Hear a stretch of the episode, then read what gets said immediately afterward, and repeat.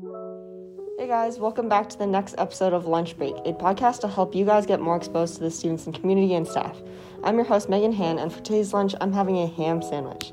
For today's episode, we're reading between the lines with our next guest, Ms. Cullen, who is an English teacher at Stevenson. To start off, Ms. Cullen, what are you having for lunch today? I usually bring my lunch, and today I packed a peanut butter and jelly sandwich. Oh, I've actually never had a peanut butter jelly No? sandwich. No, never. Okay, so I recommend the crunchy peanut butter because there's a little bit more texture. And I toast my bread, which is not what people normally do, but then it doesn't get soggy. Oh, okay. Is there like a specific jam or like? I have raspberry jam today, so oh, it's up to you if you like grape or strawberry or whatever, but I'd, I'd suggest it. It's kind of a staple. it's like a go to. It's a good college thing to have because peanut butter can stay for a really long time and you don't have to re- refrigerate it. So just just a thought. Try it. I'll consider it sometime then. Okay, so to get started off, so why did you become an English teacher? Like, was there that certain aha moment? Um, when I was in high school, there was an English teacher that was really impactful. He made his job look so easy. Not that that's why I wanted to do it, but he just was so um, immersed in connecting with students. And I was like, that would be really cool to have that kind of a job. I always knew I wanted to be a teacher. Like when I was a little girl, I had in my basement like a little classroom set up and Oh, a chalkboard, and I was a geek that way. But I always, I- you know, I thought that would be something that would be really neat to be able to do. And my aha is I love to see people think. So when I Hmm. get kids to like make the connections and they pause and they just kind of think about things, that's like, oh, that's why I do this. So, Is there a reason why it was like English in particular, or? um, I always like to write. Um, Mhm. Surprisingly, I wouldn't call myself a huge reader. Like when I was a little girl, I'd go to the library with my friend, and she'd bring back a stack of books, and I'd bring back a stack of books. She'd finish all of hers, and I'd, I'd kind of like ponder them, and I'd get through them, but it was never like she went through them a lot faster than I. So, ironically, I have a reading minor, so I do value um, the importance of reading, but I find myself more drawn to writing. Mm, I think I'm kind of like that too. Yeah? yeah. like when it comes down to it, I think I'm definitely more of like a writer than a reader. Mm-hmm. I, I also do that too. Though, go to the library, Yeah. get a stack, and just like put them there, and, like ponder. Yeah. Yeah. Should I start reading it now? Yeah, I should. I should. I, I have a whole stack of books that either people have given me or I I picked out myself. I'm like, yeah, I'll get to those. Yeah, like I'll just- get to those. But it's for me, writing is going back to that aha, that thinking process, right? To Mhm. To try to figure out what's the best way to convey an idea. So Mhm. yeah. Okay, how do you like? What's your perspective of being like a good writer? Is there like a certain? Because I know you don't like to follow formulas. You like Right. for people to like follow their own rhythms, create their own Right. things. So, what do you think is like good for starting your writing? I, I think you touched on a lot of it, but I think as you develop as a writer, formulas and patterns are necessary to have a foundation, but truly authentic writing is more organic, right? Mhm. So it's not like the other day somebody asked me, How many pieces of evidence do I need to have in my paragraph? I don't know. How many people, how many pieces of evidence will make the argument strong? So I think it, I think the best writers, it's like you can feel like, okay, this is, this is, I'm conveying my idea clearly. And that's an individual thing. So it's getting to that, if we call it a sweet spot, where someone knows, yes, I've conveyed my idea, people will understand what I'm writing and thinking. That that is, I think, important. But in order to get there, I think you do have to plan things. So I'm Mhm. not like, oh, just sit down and start writing. I don't think that happens until you evolve to the point where you're truly confident in your writing, where you can just sit down and write. Even when I write, I'm still a paper and pencil person. I have a harder time Mhm. just drafting on a computer. So I will handwrite and then scratch out and come back and I'm revising Mhm. all the time. Mhm. Yeah. So how exactly do you like improve at writing? Because writing is always seen as just something you're either good at or bad at. It's not like something people see as you can like grow. So how exactly Oh. do you get better? I think I think you can grow. I think it's the more you do anything, whether it's shooting a free throw or making a peanut butter and jelly sandwich, you can get better at it the more you do it. So I think, like in the class that you have, AP Lang, you're looking at different types of writing, and the more experience you have with those, the better you become because you're like, oh, okay, now I know what I need to do that I didn't do the last time. I think Mhm. good writing comes with a lot of reflection. If you just write to get the assignment done but never look back at what you've done prior, you're just kind of a hamster on a wheel. You're not Mhm. going anywhere. So I think reflection is a huge part. Asking for feedback is a huge part. Realizing that everyone changes and matures, evolves in life, so too is writing. Right? Mhm. So you're not going to, the way you write now is not how you will write five years from now, 10 Mhm. years from now. You'll continually have influences and experiences that change how you look at it. Hmm So like I know writing is like also really important, especially or I guess the time period's kind of passed, but like for Mhm. juniors and seniors especially, it's because they're applying to colleges. Right.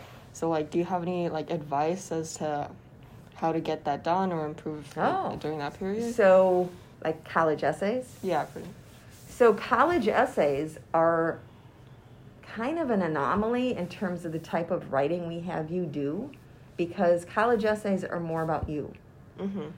And we we as teachers haven't really assigned a lot of write about you, Megan, as Mhm. opposed to write a rhetorical analysis or an argument, right? So the Mhm. self-designed essay that you do for this class is probably closest to what the college essay is. Mm-hmm. So to to get to that point, you have to start to think, okay, what are the experiences that have defined who I am?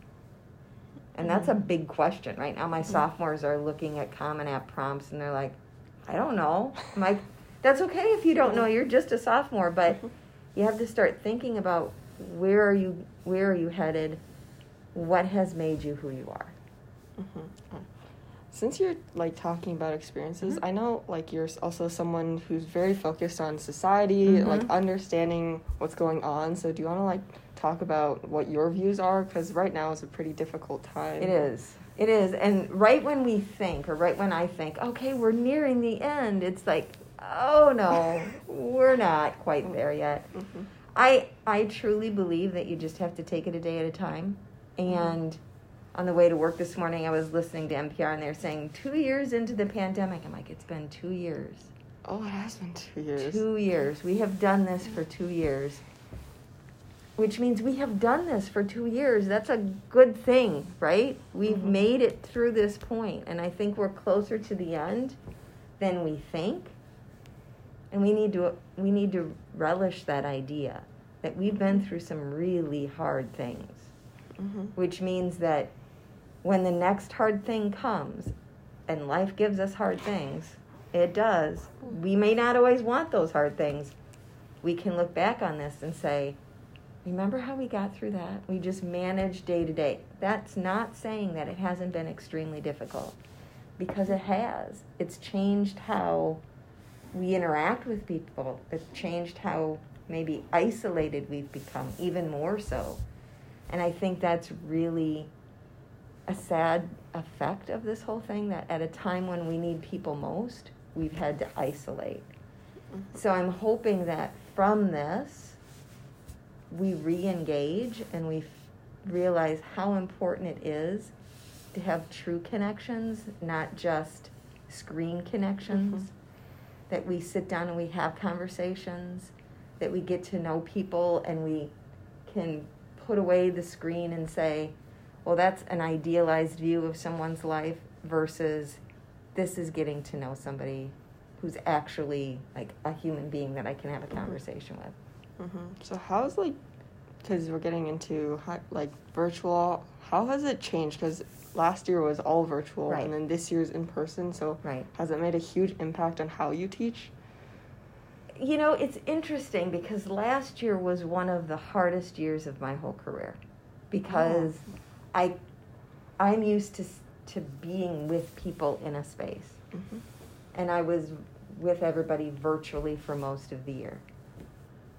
And then this year, being back in person, oh, I'm back in person, I can be in a space with people.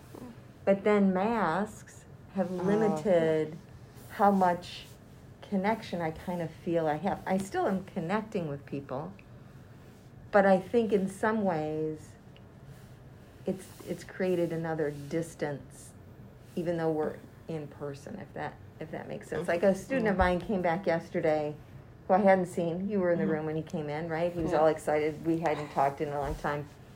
And i was thinking back it's like even virtually i was able to make connections with him. Hmm this year those connections are a different type you know? It hmm like he would stay after on zoom and we would talk. Okay. I don't always have that same connection, but I can talk to people more face to face. So it, I, I think it's just how has it changed my teaching? Last year was exhausting for a different reason. because as a teacher on Zoom, you have to emote a lot, like to be really, you know, Mm. en- maybe not engaging is the right word, but to try to connect. And even I had kids that had their screens off. It was, you know, a empty dark zone for some kids, and I get that. This year, I have to uh, emote more just so people can hear me. Mm, Interesting. So Yeah. it's just like It's a different type of energy. Oh, yeah, because especially last year when because it was virtual, a lot of students didn't want to feel engaged. They didn't Right. like actually want to do anything. So Right. because it's so easy to just turn off your camera and your mic. Right. mic.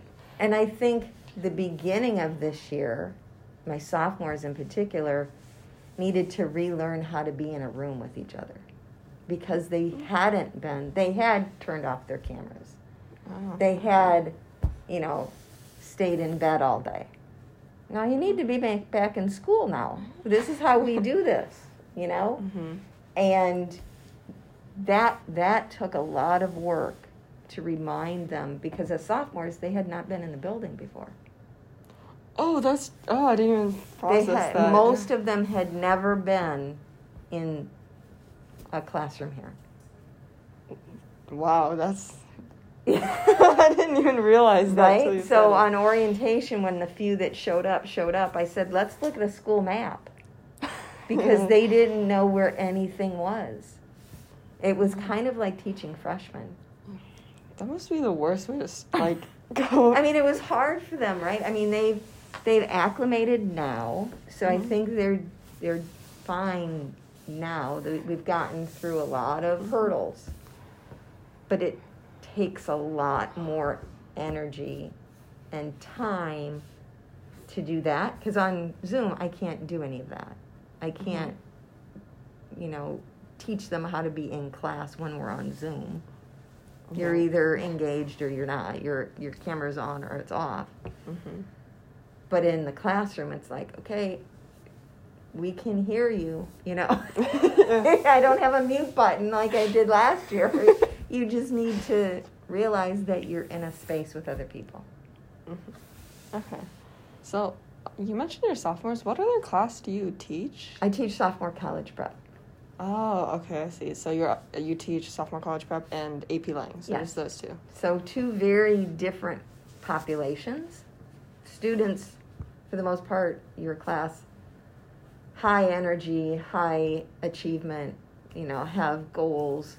Some of my sophomores do, but some of them are like, I'd rather be someplace else.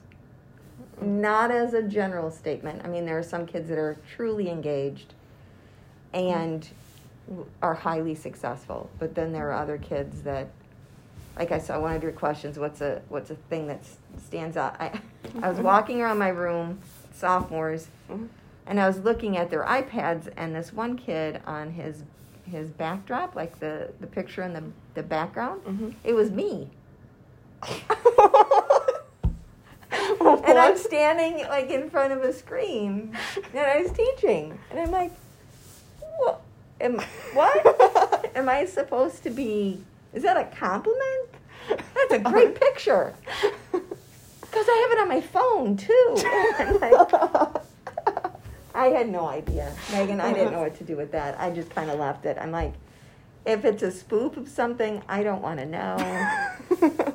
But that that's the difference between your class. I don't think anybody has probably taken a picture of me in the midst of teaching and has that as their backdrop on their Mhm. phone or iPad. That's an interesting comparison. right. I mean that that's kind that's that's what that particular kid focuses on. Was there ever a reason that he explained? No, because it's just a great picture, and the other kid said, "Yeah, it really is." I'm like, so he decided to use he it. just yeah. So yeah. So the next time you close your iPad and it comes up to the screensaver or the backdrop, that there you go. I'll make sure to keep pictures don't, keep pictures of teachers. It's just it, it's really indicative of. I'm taking it as a compliment. I don't know if it is, but I that's how I'm looking at it. I'm like, he doesn't have a science teacher on there for some reason. I mean, that, that's a good way to look at you it. know, It's- it's. I, and I have a feeling that there's probably something on the screen that I'm either pointing to that is the funny thing, or I, don't want to know. Just leave it unsaid. I'm just leaving it unsaid, and it's like, okay. just accepts it and moves on. Right, and so that is kind of emblematic of the different, you know, levels of maturity, the different, Mhm. like, what certain kids focus on versus, you know, Mhm. coming in and getting the work done, and, you know, it's not, that's something that makes my day um, interesting. because I don't have the same students every hour of the day. Same Mhm. same caliber, same maturity, same so I have to kind of adjust what I do, right? So yeah. How do you appeal to the people who like don't want to be engaged or don't? It's tough because I have a couple of kids, and not so much in junior year, but a couple of sophomores that I think they go through their day and they don't talk to anybody, Really? which Oh. makes me really sad. Like, I will say hello to them every time I see them. How are you doing? What's mm-hmm. going on? And they they would rather just not talk. And going back to your original question about, you know, the pandemic and how this has affected kids, those are the kids that really concern me because maybe they have a whole friend group outside of the classmates that they're in school in class with. I'm hoping that's the case. Mhm. But just the inability to try to engage or talk to somebody is and I have I have somebody I'm thinking of my sophomore classes in each one of my sophomore classes that's kind of like that. Some classes multiple where they're just I'm not going to talk to anybody. I'm going to wear my mask or keep my hood on and just try to disappear. And it's it's just it breaks my heart because everybody needs somebody Mhm. right? And if you, at this stage in your life, have a hard time with that, it only gets harder. Yeah, especially like getting to the later ends of high school and then college and then Right. job. Right? I mean, life is about interacting and connecting with people. Mm. So it, it, it really saddens me that, you know, there are kids that just, they would rather not talk. Mm. So that's really hard. That that's really because I'm a communication arts teacher, right? I want to Mhm. be able to have a conversation. That's one of the reasons that I teach high school and not the little kids. I could I don't have the patience to teach like third graders. I'd go crazy. I just and people will say, "Well, how do you teach high school?" I'm like, "I can have conversations." Third Yeah. graders, I don't think they're gonna have much of a conversation, sorry. Um, so I just don't, I don't know what happens with those kind of kids. Mm. I'm hoping that somewhere in the course of their day, they have somebody. But they're the kids that I can always imagine are sitting alone at a lunch table or sitting in a hallway eating lunch or not even in the cafeteria. Mm. So those kids are out there and those kids need somebody to make a connection with. So Mhm. yeah, it's a sad thing, but I think society is is kind of like that too because it these last two years isolation has been like kind of the solution. Yeah, especially because when no one can see you, it's so much easier to just find your way around it. Yep. Yep. Yeah, Yeah.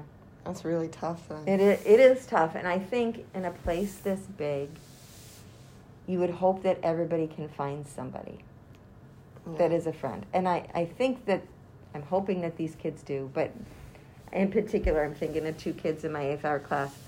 They're the first two kids to come into my room every day. And I Mhm. think it's because they don't want to be in the hall because they don't have anybody to talk to. Oh. So they come in and sit down, not a, a boy and a girl, not at the same table. They don't interact with anybody. They Mm. just want, they're, I think they're just socially, they don't feel like they fit in. Mm. Do you have like any solutions to try and help them? I, I try to engage with them, like when they come in. Um, but a lot of times it's really super quiet. Like Mhm. I have to lean in to hear what they say, and you know, Mhm. I want them to know that I see them, that I know them, that they're there. You know, Mhm. I, I think it's again in a place like this, it's really easy to kind of get lost in the shuffle of four thousand plus kids. Mm. But I don't know. I try. It's Mhm. just tough. I try to put them with kids that I think are willing to to get them to talk and engage and you know at, but at at some point the onus is on them right? That they have to Mhm. realize i'm not comfortable in my life to just go through and not talk to anybody. I've got to change something. Do you think something like some part of the way they feel is like the stigma around students in community, like because it's so competitive that they don't want to have to deal with all. Yeah, I think that could be it. Um, I don't. I don't know if they see themselves as competitive as much as, and this is totally me transferring my thoughts. What I have to say won't matter. Nobody Mm. really cares what I have to say. Mm, I see. Yeah, so they're the kids that very rarely will volunteer ideas. If I call on them, I don't know. You know, it's that Mhm, kind of stuff. Mm-hmm. So, and, and I think that's really rough. I think high school, these four years are really hard years, but they're also important years to try to figure out who you are and what you want out of life. I don't know what their family situation is. I don't know if they have supportive parents. I just, it's just kind of one of those things, right? That Mm. you've got to figure out what's important to you aside from what your friends are doing or what grades from other people eh, you know it, it, people get caught up in that all the time there's going to be a time where you don't see the people that you see today every day you're not going to see them in two years Yeah. right Like, yeah, so you just have possible. you you will be with yourself so you've got to figure out how do you make this work how do you make your life work Mhm. Especially when you get to college, right? You meet Right. everyone new. You have to make those Right. connections. right you have to make the connections and you have to be self-driven and not dependent on somebody else to say this is what you should do Mhm. you got to be able to figure that out yeah so Mm. deep deep thoughts megan these are deep thoughts yeah.